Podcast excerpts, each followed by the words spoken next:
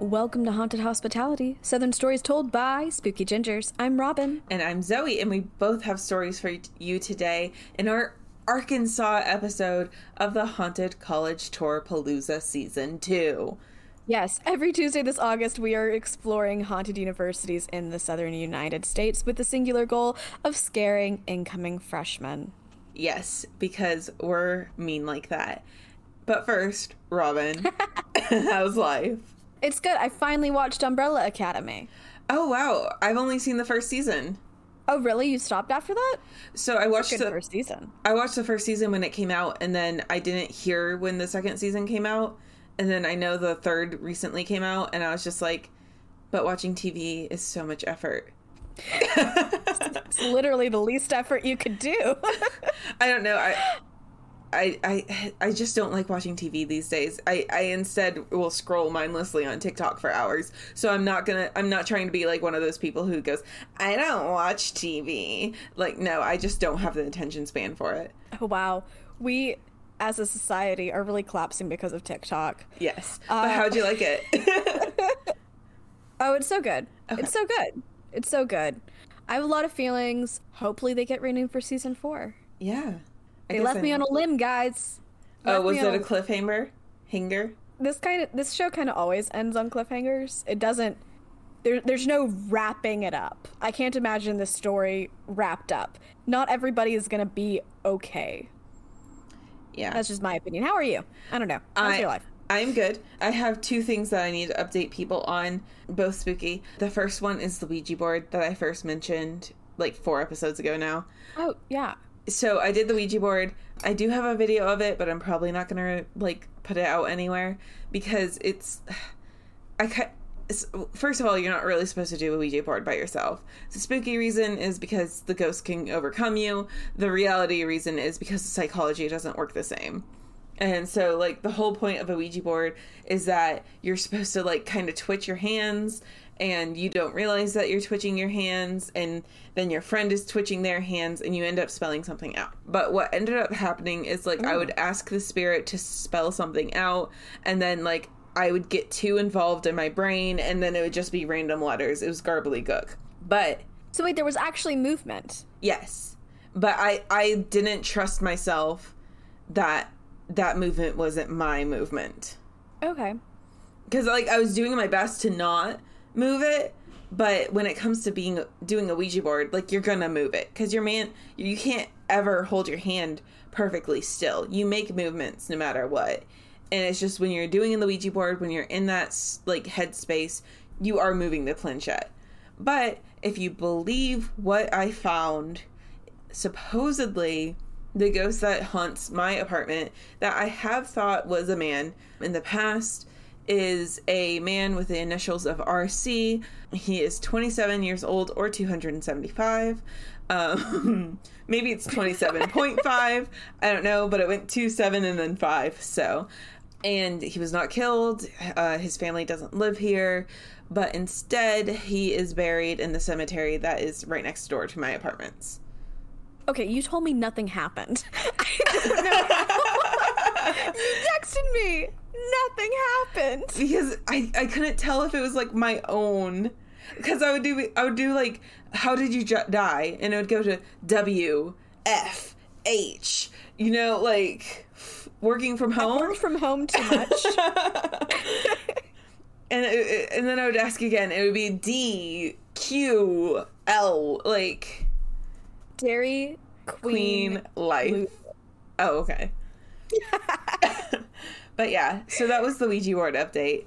The other thing, so very briefly in the last episode, I did tell you that I got locked in the back rooms while I was in Savannah. Yeah. So I kind of forgot about it until you mentioned it, or get mentioned being locked into service room. So, okay, let me set the scene for you. It's Monday, so it was the day we were leaving. It was very, very hot outside. I was constantly fanning myself because I was sweating. So We- you're moving out. We were leaving. Well, we we had already packed our cars. We had already checked out, and we were getting breakfast. So you were moving out of your dorm. no Savannah. This trip that I just went on. Oh, I thought you were telling because I thought you had said you got locked in your suite bathroom when you were in a dorm. I thought that's what you meant. No, I said I got locked in the back rooms. Oh, I was like, how did you remember it was a Monday when you moved out of your dorm? I remember nothing. Okay, okay. So the back rooms are like an alternate reality that people can get locked into, and I am jokingly calling it the back rooms, but what really happened is I got locked in a hallway. But anyway, so let me set them. so Oh. it was this past. Sorry. No, you're good. It was this past Monday. We had lo- loaded up our cars. We were going to breakfast. We were walking down downtown Savannah. It was hot outside. I was sweating. Um, we waited in this line forever, and I finally got my food. And I was balancing my waffle and my coffee and my utensils and my open container of syrup. And I had to make my way upstairs to the seating area and there are three gray doors that are all identical along this wall and people are saying that the stairs up to the eating area are past these doors and i get my food i get my utensils and i see one of those gray doors. I open the gray door and i walk out and i'm in a hallway. And on this hallway it's a long hallway. There's that gray door i just came in that shut behind me. There's another gray door on the same wall. There's a like built-in shelf that has a single photo and a doily and a candle that i can only really describe as an altar. And then there's an elevator so i pushed the button for the elevator thinking it was to go to the second floor to sit and eat and i pushed it and i don't really hear any movement and I push it again. The light goes out. I push it again, and I'm like, okay. I th- thought down this hallway, the stairs would be like around a corner. So I go down this long hallway, and keep in mind, it's very hot in here. It's not air conditioned, and also I have a medical condition that causes me to faint. So I go down this hallway, and there's no stairwell. So I go to the second gray door, and it's locked. And I'm like, oh, well, let me go through the door that I just came in. And the elevator had arrived. I'm like, oh, I don't care at this point. I'm just going to take the door. And this whole time, I'm balancing my food, drink, whatever. And I go to open the door that I went into the hallway, and it is locked. It locked behind me. And so the elevator door closes. I press the elevator door. It opens. I get in the elevator. I hit the floor two button. It doesn't move. The light turns off. I hit the door two button. It doesn't move. I hit the door open button. There's a delay, but it opens. And I'm like jiggling the lock, can't get it open. So I go to the altar and I put my food in the altar. And at this point, I'm panicking. I'm hot. And I feel like I'm about to pass out like my head's whooshing like my my tunnel vision is starting like i'm about to pass out. Luckily my brother is with me. Uh, like he's in the group. So I I call my brother and he's like why are you calling me? I'm like i locked myself i locked myself in the back rooms i locked myself in the back rooms. And he's like what? And so my i have to i explain what happened and my brother's like I hear him telling somebody um in person, Zoe locked herself in a room. And so like he comes down the stairs because he was already upstairs. They had no idea where I had went because I was the first one who left. So he comes back downstairs and I hear him go, excuse me, pardon me, excuse me, as he like goes through the crowd and he opens the door and there I'm standing. I'm pale as mess and I'm just holding my food like, thank you. And we like go upstairs to sit down and I'm like shaking. I feel like I'm about to puke. Like it was intense. They really need a sign that says do not enter. This door locks. Zoe, that sounds like quite the ordeal. I'm very sorry. it's okay. I can't believe you went through all that with an open container of syrup. Yeah. Yeah, it was like one of those dipping sauces and it was sideways because the plate wasn't big enough. Oh. Yeah. It was intense. I'm glad you made it out because I don't know, it sounds very cr- Like imagine if I'd I be- I I don't yeah. Like, mm-hmm. imagine if I had passed out back there before I was able to call my brother. Like, they'd be like, where the heck did she go? Yeah. Yeah, they probably wouldn't think the back rooms. You know? But anyway, I hope that you would be found eventually, but I really I hope don't so. know, but, but anyway, I have a something something for you. yeah, that sounds great. So, Robin, it was this mm-hmm. month, a year ago, that I introduced the Creature Corner. So Really? I couldn't let a haunted college palooza tour go without doing another creature corner. Robin, have you heard of melon heads? no. Okay. No, I haven't. So, melon heads are short humanoid creatures with large, deformed heads. Think Gollum, but even a bigger head, like Gollum from Lord of the Rings. I got that. Yeah, I wanted to make sure our listeners did. Oh, okay. you were insulting my intelligence. No, I know you know what Lord of the Rings is. So, Okay, thank you. the tale of melon heads started in the 1970s in Holland, Michigan, and supposedly the story goes is that there was an insane asylum that burned down due to one of the patients committing arson, and some of the patients escaped before the police and fire department arrived, and they found a cave somewhere in the woods relatively nearby and they just set up camp there and decided to live there. But that was in the 19s or like I think a little bit before the 1970s, but the problem is that there were very few people and they wanted to live in a closed environment and so there was inbreeding going on. A lot of inbreeding going on. Um, Oh, okay. So, the idea is that melon heads are said to be the descendants of those escaped patients, and they are deformed by breeding, inbreeding. They're theorized to have hydrocephalus, which is an accumulation of cerebrospinal fluid in the brain that causes malformations in infants. If you get it when you're an adult, your skull's already formed, you're good, but if you get it as a baby in the womb or as an infant, it shapes your head weirdly. And apparently, it's very common with inbred people. One source I saw also mentioned that they could have dwarfism, but the reason that they hmm. are a creature corner is because A, there's no proof, B, they are known to hide in the woods and kill and attack people. So they'll hide in the woods, you'll Okay. go hiking, and they'll jump out at you. But like these are three foot naked creature like golems, and there's no like photo of them, there's no proof of them. So this is why I don't feel like bad covering them. Like these aren't real. So gotcha. there are other backstories depending on where you're from. In Ohio, people believe that there was a man named Dr. Crow and he performed experiments on children and they became deformed. And that's where melon heads come from. In Connecticut, the story is similar to the first Michigan story that I covered, but in this one, they are deformed due to cannibalism as well as inbreeding, and they will prey upon humans who wander into their territory and eat them. How can you be deformed because of cannibalism? Or do we not want to get into that? I didn't look into it. I know that like you can get sick if you eat a human brain, but I don't know, like Yeah. Maybe nutrients. Okay. I don't know. um, there- Interesting. So how Go ahead. how far does this spread? so Like how many places is this? it was Ohio, Michigan, and Connecticut. Those were the three big states that covered it. Okay. Yeah. And like again, this is relatively new because it started in the 1970s. So I would call it a more modern folklore kind of thing. Mm-hmm. But um, there is a movie from 2011 that is called The Melon Heads, one word.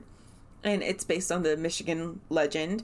The main character, named Brian Clark, is a researcher and he's trying to determine if they do exist. And he teams up with a local and they hunt them down and probably get hunted in return. I didn't watch it. And then there is a two.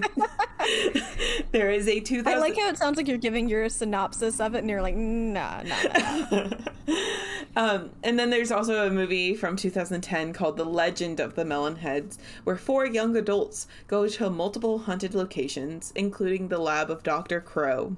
ah, Dr. Crow. Okay. Yes. But yeah, that's the Melonhead. Well, Zoe, thank you for sharing about this relatively new folklore creature. You're welcome. Do you have a story for us today? Yes, I do. All right. Well, before we get into our stories, do you have any trigger warnings you'd like to cover? I do. I have a content warning for suicide. Okay, same here. All right.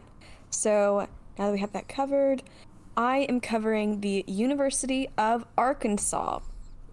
in today's episode. This is in Fayetteville, Arkansas, and it was first called the Arkansas Industrial University and founded in 1871. Really, the meat of our story begins in 1905 with Carnall Hall. It is the second oldest building on campus and originally served as women's dorms. And it was built far away from where the men stayed, FYI, for propriety's sake. It was named after Ella H. Carnall, who was a professor at the university from 1891 to 1894.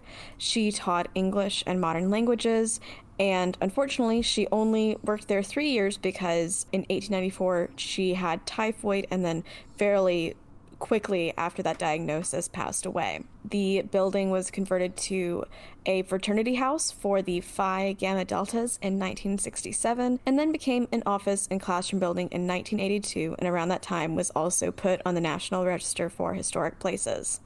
Unfortunately, in the 1990s, the building wasn't really being used anymore because at this point it was very old, needed a lot of repairs and stuff, and to do so would just cost a lot of money. So the university was going to close it down, not have it used anymore, and before that was going to happen, a student wanted to go and take photos of it. So she walked around the first floor, and while she was there, she did hear somebody like walking around the second floor above her, which she wasn't too worried about because it wasn't closed yet. But when she did, cause she did go through the whole building, and when she had done that, she realized she was the only person there. So that was her first tip off. And then toward the end of her visit, she went to the library on the first floor of the building where there was a table with two books on it. So she went up to the table, turned away, started walking from the table, heard a loud sound, and then turned back, and the books had fallen to the floor. Ooh. So that is spooky. Yes. More of the ghosty things happen after it is converted to a hotel. So in the early 2000s, you know, the university wasn't using it at all. And there were some people who were very interested in the preservation of the building. And so these groups bought it from the university and converted it into a hotel, which is still very much associated with the university. It's like the university's official hotel, I think. I don't know if it's official, but it is where their hospitality students will go to train, or one could call them haunted hospitality students. Hey. Very funny. Um, so the main ghost of Carnall Hall is, of course, Ella H. Carnall, the professor who the place was named after. She will supposedly reorganize how you're organizing your room. She'll shift things around a little bit. People who are staying there will see sometimes an indentation on their mattress, like she is sitting on the bed with them. And supposedly, she will float around the building wearing a ball gown, but she is missing certain key features when this is happening, i.e., her head and her feet. Oh no. So there's this I have a story of two engineers who were working in the basement on something and they came up after that and they were in this hallway and this floating gown again missing the head missing the feet comes floating out of this one wall crosses the hall and floats into the next wall and disappears there. And it didn't seem to register them though these guys did register it which I would too. Yeah. I, I would clock that, I like to think. The cool thing about this is that she seems like a very nice ghost, and people get a lot of good vibes from her. Two more things that happen there. Apparently, lights will turn on without anyone turning them on, so, you know, typical ghosty stuff. And apparently, there are ghostly photographs that seem to depict spirits sitting in the furniture.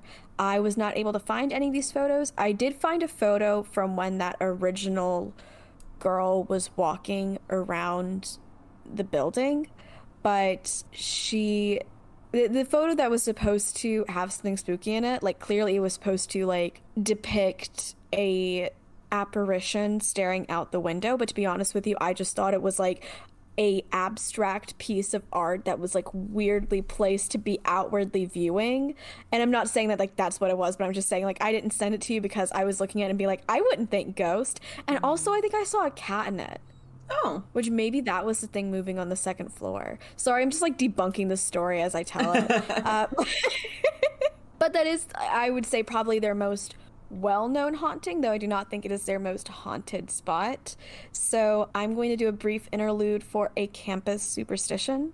This is called the 1900 block the University of Arkansas has this thing that is called the Senior Walk, and it's actually very cool because every single graduating class gets every single student's name from that year onto this walkway that's like I think at least five miles long by this point. So like your name every every graduating person's name has been like carved into the cement at this place, which I think Oh. is super cool.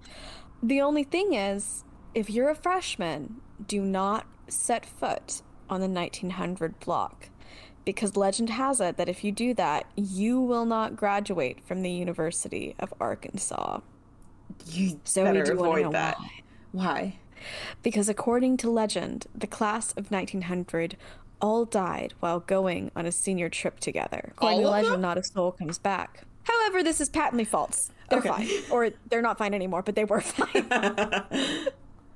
they they did survive. It's fine. Really, probably probably the real origin behind the superstition before the story grew is that there was a crack that started to form in the 1900 block, and so the story just went on from there. That's But- like a very big exaggeration from a crack in the block to they all died. Well, it's like, well, okay, don't step on a crack. You'll break your mother's back, okay? Clearly. So already don't step on it. And then it's like, well, why is it this one block? Maybe it's that all of them died on this trip, but they would have to be graduating or about to graduate to put all their names in. Okay, so it was their senior trip. Okay, and then you start telling it like rather than maybe this happened, you say this It did happened. happen, and then all of a sudden it's gospel. I just I would love to be a fly on the wall, seeing how rumors spin. Mm-hmm. You know, like not about people, Right. About ghosts. Don't tell me anything bad about people. So another building, and I believe this is the oldest building on campus. It sounds like it is. It's called Old Main okay. which sounds like a main building that's old. There's quite a number of things that happen in here. I only found one article about it though. It makes me want to be sad. but uh, supposedly people will go into the building and some of them will feel like they are being choked. Though, of course, you don't see the hands that are choking you. All you know is, well, you- you're having a hard time breathing there. There is a sound of a baby crying, and apparently, and this may be my favorite bit, there's a really weird bathroom where really weird things happen, and people tend not to go to that bathroom. And I didn't see any other description about what goes down in that bathroom, but now I'm very, very curious. A baby crying at a university makes me think that may be demonic because demons tend to mimic children and infants.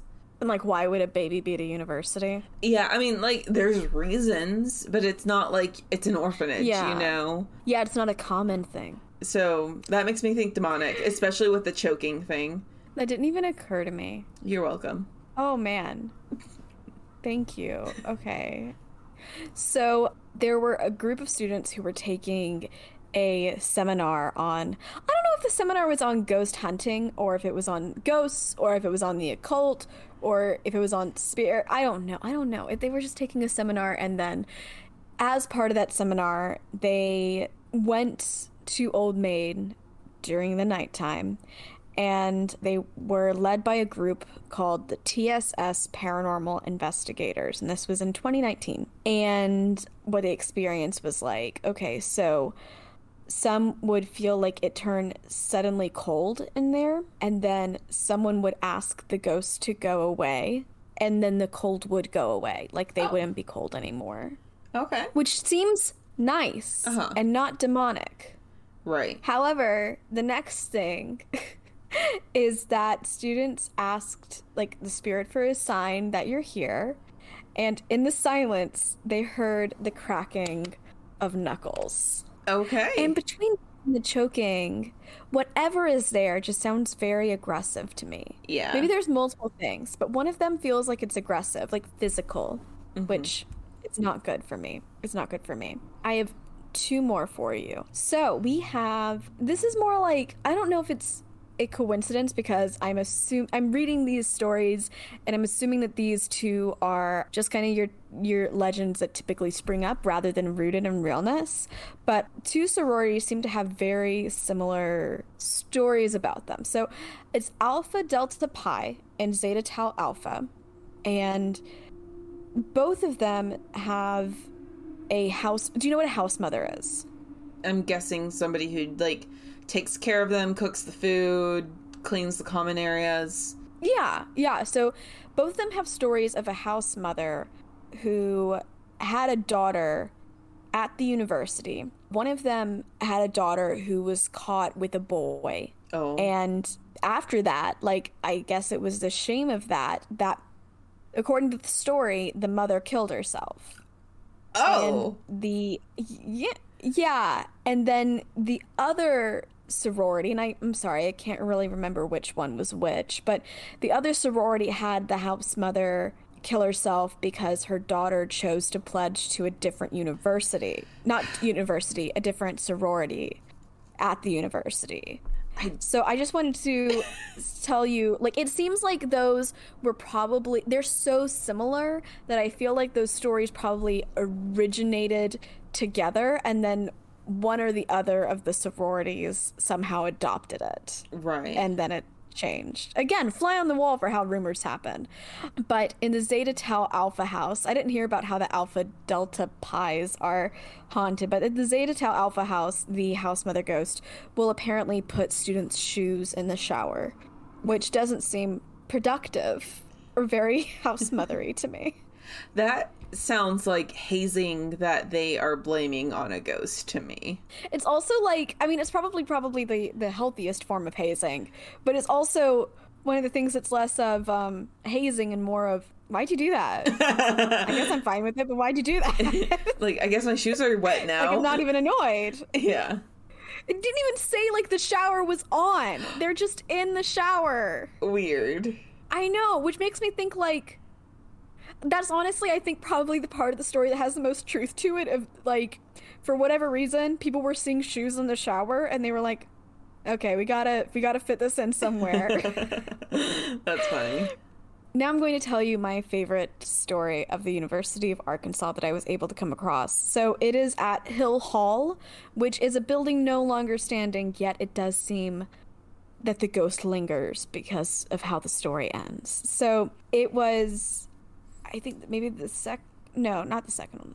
It was an old building on campus. It was built in the early 1900s and it made it through the 1990s.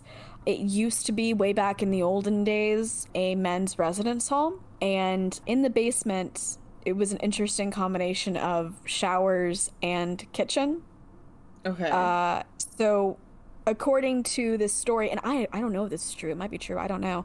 According to the story, one of the students was walking out of the shower area and got electrocuted touching the wires that were for the kitchen.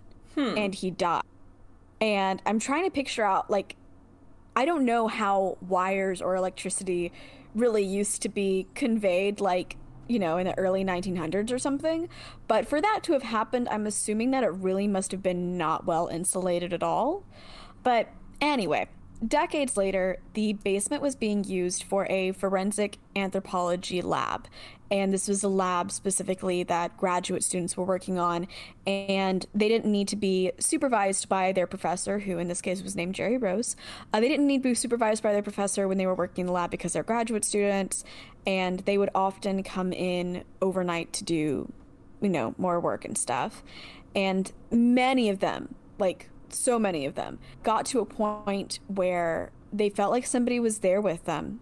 And that they would see a young man at the edge of their vision who was just looking at them and looking at what they were doing. They did not feel like weird about it. Okay. They felt like they really liked the ghost and they thought he was friendly and they looked into it and like they they looked i guess maybe into deaths of the building. I don't know exactly their research process but like that's how like they learned the story of what he was. And so they were like oh so this is the guy who died here that they put that connection together. That year that semester hill hall was going to be torn down. Uh, the building was going to be torn down. It'd been up for a long time. And the lab was going to be moved to a different building. I believe this one was old main. And the students felt really bad about leaving their ghost behind and so they thought it'd be cute, you know, like as they're packing up everything from the lab to take over to Old Main, they had written on this one box, Ghost of Hill Hall. Like they were going to take it with them.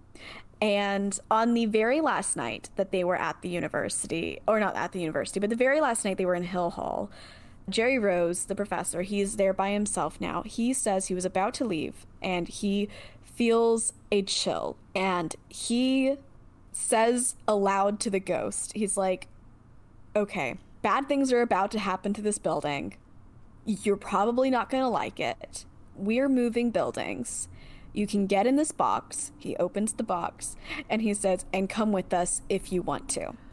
All right, so he takes the box to Old Main that night, returns the next morning, and the box is open. That's cute. I, I like know. that. I know. I know. And that's not even like one of the well-known stories of this university, but I think it totally should be. I think it should be like that. I just read that and I was like, "Oh my gosh, this is a gem." That is adorable. I love that so much because he was probably like watching them. Because if it was that many years that went between, like, what the heck are you doing? You know, like you're doing lab stuff. Like, what is this science? Yeah. and they were just it, the students really liked him. They just hung out and you know, maybe they were like the first group that like did the research and like knew who they were talking to or talking about or knew who was with them. And anyway, apparently the students have had I don't know if it's the same experience, but similar feelings in Old Main That's um, about the ghost, I believe. So it seems like he just hopped in the box and came over. like a little kitty cat. Yeah. I love that. All right, well, those are my thank you. Those are my stories of the University of Arkansas. Well, thank you for sharing, Robin. Do you want to share your Arkansas stories? No, I'm not really in the mood. All right. Well, everybody, I hope you enjoyed today's episode. I'm kidding, of course. Okay. So, I'm doing Henderson State University, and honestly, it probably could have stood alone, but I did want to include a little bit of Ouachita Baptist University just because there is a story that goes back and forth between them. So, I cover a little bit of Ouachita Baptist University, which I will call OBU. It doesn't sound like it, but yes, it has an O at the beginning. But the main one is Henderson State University, HSU. So, Henderson State University is in Arkadelphia, Arkansas, which is a great city name. It was founded in 1890 and it was as the Arkadelphia, nope, Arkadelphia Methodist College. Then in 1904, it became the Henderson College. Then in 1911, it became the Henderson Dash Brown College. And then in 1929, it became the Henderson State Teachers College. And then in 1967, it became the Henderson State College. And then they became the Henderson State University in 1975. Yay. Good for them. I love how long it takes these colleges to settle on a name. Absolutely.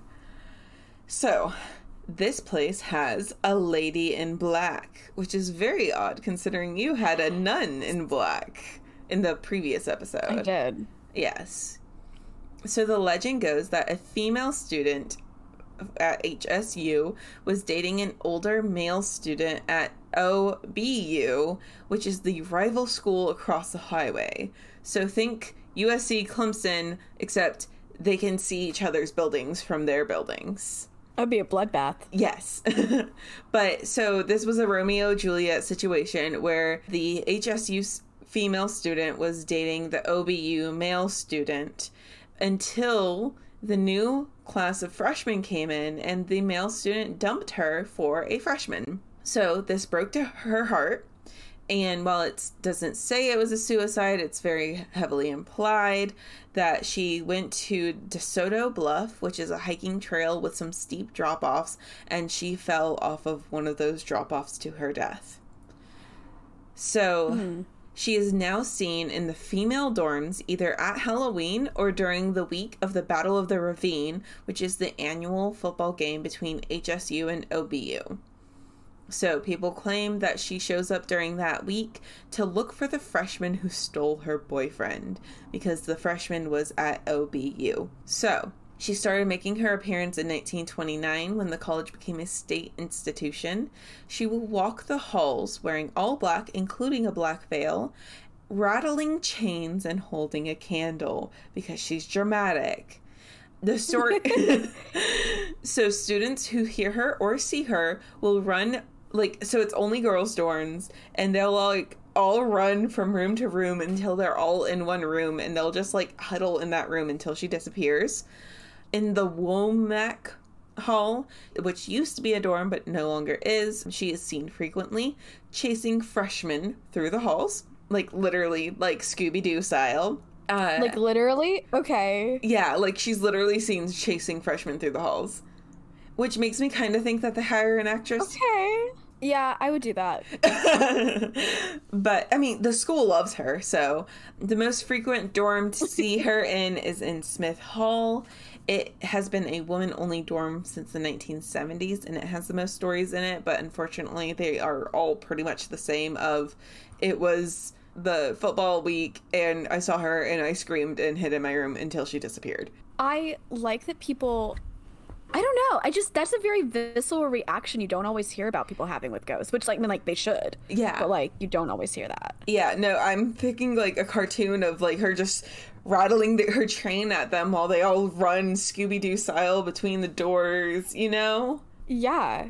Yeah. So, in addition to the chains and lights, sometimes people hear screaming, but others believe that that's just the screams of the alive students.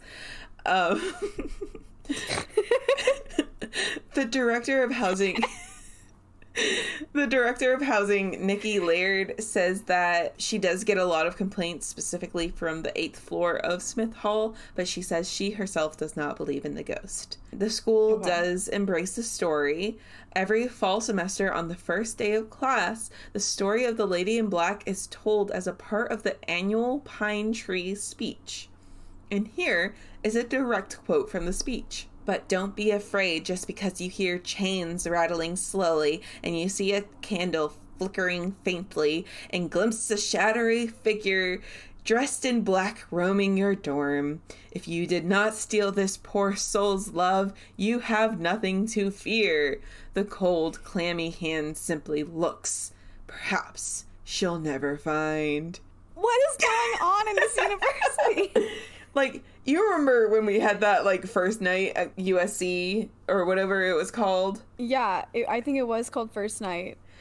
Imagine we go to first night and instead of showing parkour and ultimate frisbee and cheerleaders, they talked about ghosts. I would have liked that so much more. Absolutely. So much more. I did not need like a 5,000 person pep rally. Yeah, no, that was unnecessary. But um So there is a non ghostly potential source behind the Lady in Black. In 1910s, there was a student named Nell Page who started her own little mini tradition. On the night HSU and OBU would have a football match, but before it started, she would walk the halls wearing either a white dress or a black dress. If she wore a white dress, she thought HSU would lose. If she wore a black dress, she thought that they would win. So it was like she was predicting. It was like she was became the gopher or had what is it called groundhog. The groundhog. She, yeah. So this led students to start looking for her on game nights and they would all be like, "Oh, is she wearing a black dress? Is she wearing a black dress?" because she tended to be correct. So she was I didn't find a statistic anywhere, but like if she said they were going to win, they were going to win. At this time, only female students lived on campus, so that would have contributed to the idea that she only haunts female students. And Nell Page did die at a young age, but she died of tuberculosis at 27, so it wasn't falling to her death. They say that the college can't find any evidence of a student taking her own life at the college during that time period, which they are like, hey, just to remind you, that's good news. Um, but but they but they will continue to tell the story of the lady in black. Oh, you gotta. Yeah. So this is where it gets a little bit juicy. So, I'm sorry. The the the, the running after you, lady in black, wasn't juicy enough. I'm. no, this do is you tell me?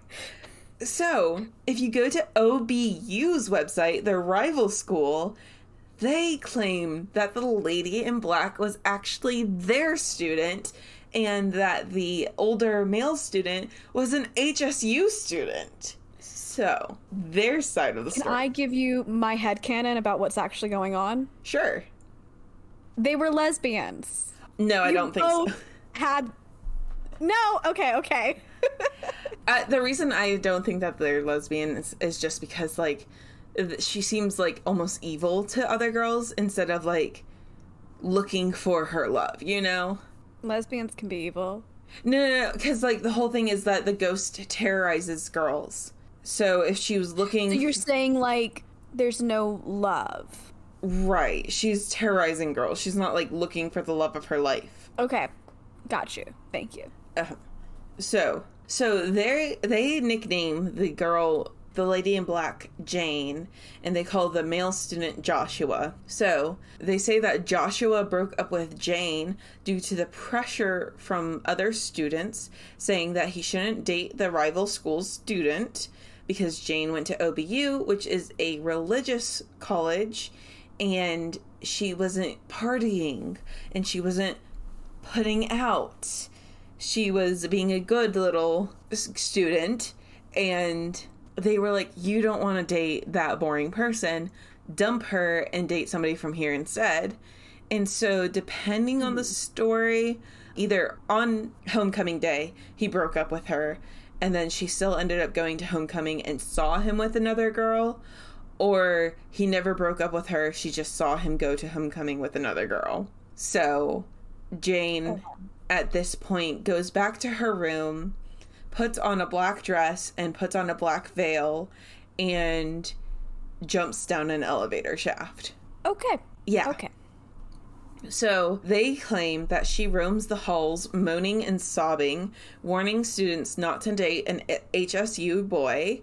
And in this story, she could be heard every night of the year except for homecoming night, where she'll go over to HSU to find the girl who stole her man.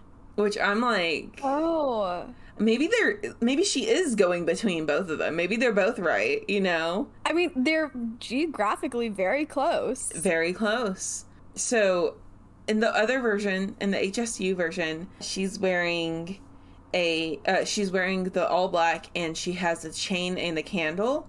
Well, in this version, she does not have the chain and the candle. Instead, she has a butcher knife. Yeah. Yeah, soup's cash. So, so at this point i could leave obu but i did want to come back a little bit. So they have like a couple other stories that i'm like ooh this is interesting. Can i find any more information? And i found like the same three sentence paragraph on five different sources so this is Yeah. going to be a lightning round for obu people claim that dormitory windows will break of their own accord at night especially in women's dorms people have seen orbs in the basement of one of the buildings not sure which one. And this is seen with eyes, not cameras. People will see eyes, speaking of eyes, in dark corners. Like, just eyes looking at you from the corner. And when they shine a light, there's nothing there. In most of the dorms, your walls can s- randomly start bleeding. This is a well known fact. Couldn't find any more heard that one. information. any more information about if it disappears, what dorms it's in, any photos, nothing. that's just apparently a rumor. And then when I was trying to find an origin, trying to find more, I did find a murder.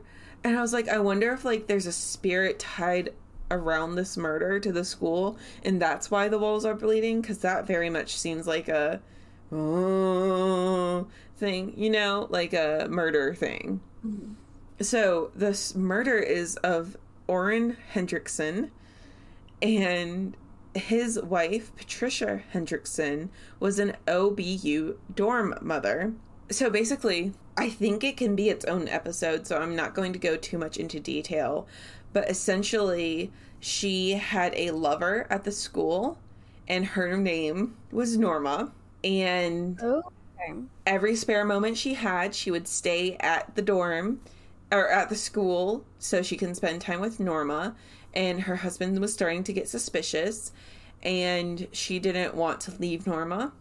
So she hired two students to kill her husband. And things went down. That's your solution? Yes. Well, she ended up getting like 600 uh, $600,000 life insurance payoff, which is what she said she did it oh. for. And then I think it was like $500,000 worth of real estate. So he was killed on March 10th, 1983, and the police didn't have any leads until eight months later when one of the students confessed out of guilt. So she would have gotten away with it too if it weren't for those pesky kids, or however the sentence goes. I was about to say, I think you. Meddling. Meddling. Meddling. There we go. This is our second Scooby Doo reference of the episode. I know, right? Um, but yeah, so suppose so there's four people on campuses nor on campuses on campus norma patricia and the two students who all knew about the situation so i wonder if like maybe their guilt and their hand in the murder has them like haunting the campus that was like the center point like if it wasn't for the campus norma and patricia would never have met. I wonder if it's like one of those situations where it's just like maybe one of their ghosts is haunting the school not because they died there but because a really big violent thing happened because of the school. Not because of the school but you know what i mean. Yeah yeah okay. So who knows the last thing i have to tell you about is simon the theater ghost so Simon is a little bit overshadowed by the lady in black. Usually, when I'm doing my research, I can find like at least one article that is like, here is the whole story of this one ghost. And then I'll find like five or six other articles that have a couple more details. But in this one, I was able to find a snippet here, a snippet there, and a snippet here, and kind of like put together my own story from it. Oh, okay, cool. From what I can tell, he is a fan, a lover of theater and music. And so he will go wherever theater or music will go. So there's a couple buildings on the campus. There's an auditorium, there's a theater room, and there is a dorm hall for theater students that he has been seen in, or well, he affects. I think he might be a poltergeist because nobody ever sees him, and he is mischievous. Ah. Yep. Wait, a theater specific poltergeist. Yes. Nice. So, he is a prankster. He is known to drop newspapers and other objects to the theater stage from the catwalk above, especially during plays. Um, in the theater, he is seen in the balcony section, you know, like the balcony section of a theater. Yeah. And he will flip seats as a prank. So he'll just like flip them. And I feel like turning a chair upside down is like the go to poltergeist move. Is somebody in the chair? No, it's usually happens? during like a dress rehearsal or if they're just practicing. Oh, okay. Yeah. I don't mind that. No, not at all. You can hear footsteps. That's the other thing that you mentioned. Footsteps isn't very poltergeisty. But then you'll hear giggling. So it's like footsteps and then hee hee hee, hmm. and then footsteps and then hee hee hee. So, like the footsteps are not just they are on purpose. Yes. Yes. Oh, you're right. That is like a good way around that whole. I, I like it. I like it. I like it. Like to me, it sounds like he has two shoes and he's going. This will creep them out. yeah.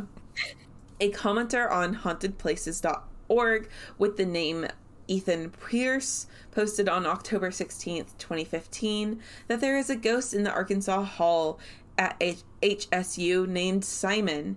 I was at band camp just after my sixth grade year getting ready for a concert. I put my cymbals down to go get my mallets, and when I came back, they were gone. Simon took them. I'm like, Are you sure you weren't being bullied? But okay, I'll believe you. Are you haunted or are you just being bullied? I know.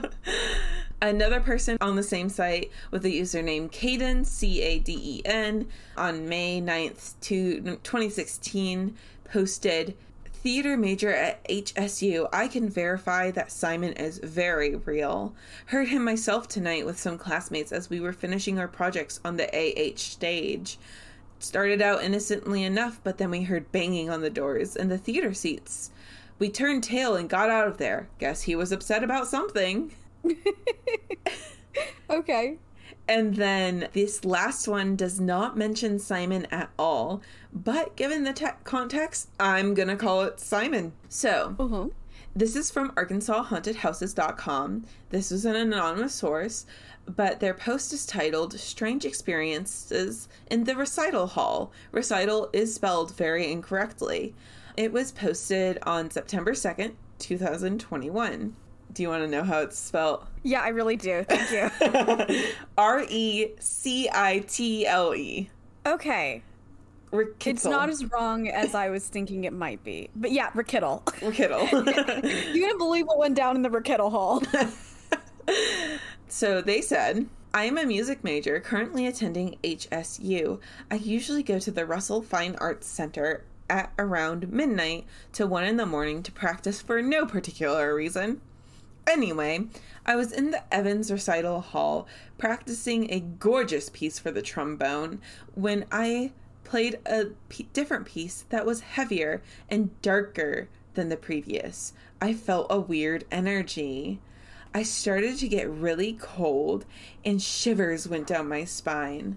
A few minutes of this and I was pretty uncomfortable, but then something happened that really spooked the shit out of me. All of the lights at the back of the room slowly dimmed to off, but the stage stayed lit.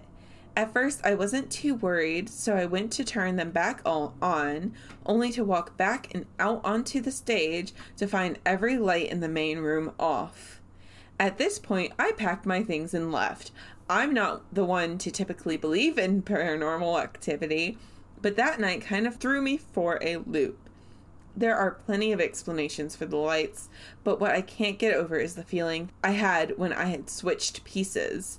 I felt like there was something there watching me, listening to me. I just felt awkward being there. Didn't like I didn't belong. I don't know what this might mean, but definitely scared the shit out of me. That's so interesting because the effect of it seems to be m- much more personal than the effects were previously with uh, this poltergeistic figure. Right. Yeah. But it's still about music, so I'm like, is that still Simon? Maybe Simon It's still about music. maybe Simon didn't like that he was practicing in the midnight in the middle of the night. And didn't they say that it, it was like a um of a dark kind of piece? I'm assuming a minor key. That I mean that really does things to you. It, it would set you on edge. I think Yeah. it would set me on edge to play a minor key. At one in an the morning in an empty theater. Why are there so? I feel like there's always a story of somebody playing an instrument in the music hall at night. like, are these doors not locked? I feel like if we tried to go anywhere in the middle of the night at USC, the doors were locked. Yeah, I didn't hang out in campus buildings at midnight. I really didn't. Other than residence halls the residence halls, and I guess the food hall, and the yeah, the Russell House and the library. Those were the only places Library. I was at after midnight.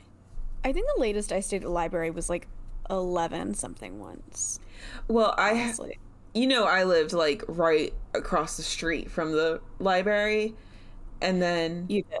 I had a friend that I was tutoring in my computer science class and she we had a homework that was due like at 10 a.m. and she messaged me at like midnight mm-hmm. Being like, hey, I haven't done the homework yet. And so I went and I met her at midnight. And I mean, she got me food, so I wasn't too mad Oh, about solid. it. and I think I didn't get home until like three in the morning. I've this is a big aside, but I've been but this is our college tour. I have been so nostalgic for school libraries. Really? Did you? Yeah. All right. Well, that's all I have for you for Henderson State University. All right, Zoe, thank you so much for sharing. I am the mental image I have of a lady dressed in black, just full on chasing students. is With a chain. Thank you. uh-huh. You're welcome. Everyone, if you enjoyed today's episode, please rate, subscribe, review, tell a friendo, subscribe to our Patreon at patreon.com slash haunted hospitality. For just $3 a month, you get another episode with us. Yes, and it comes out on the 13th because we're spooky. If you want to see our sources for today's episode, you can head over to hauntedhospitality.wordpress.com.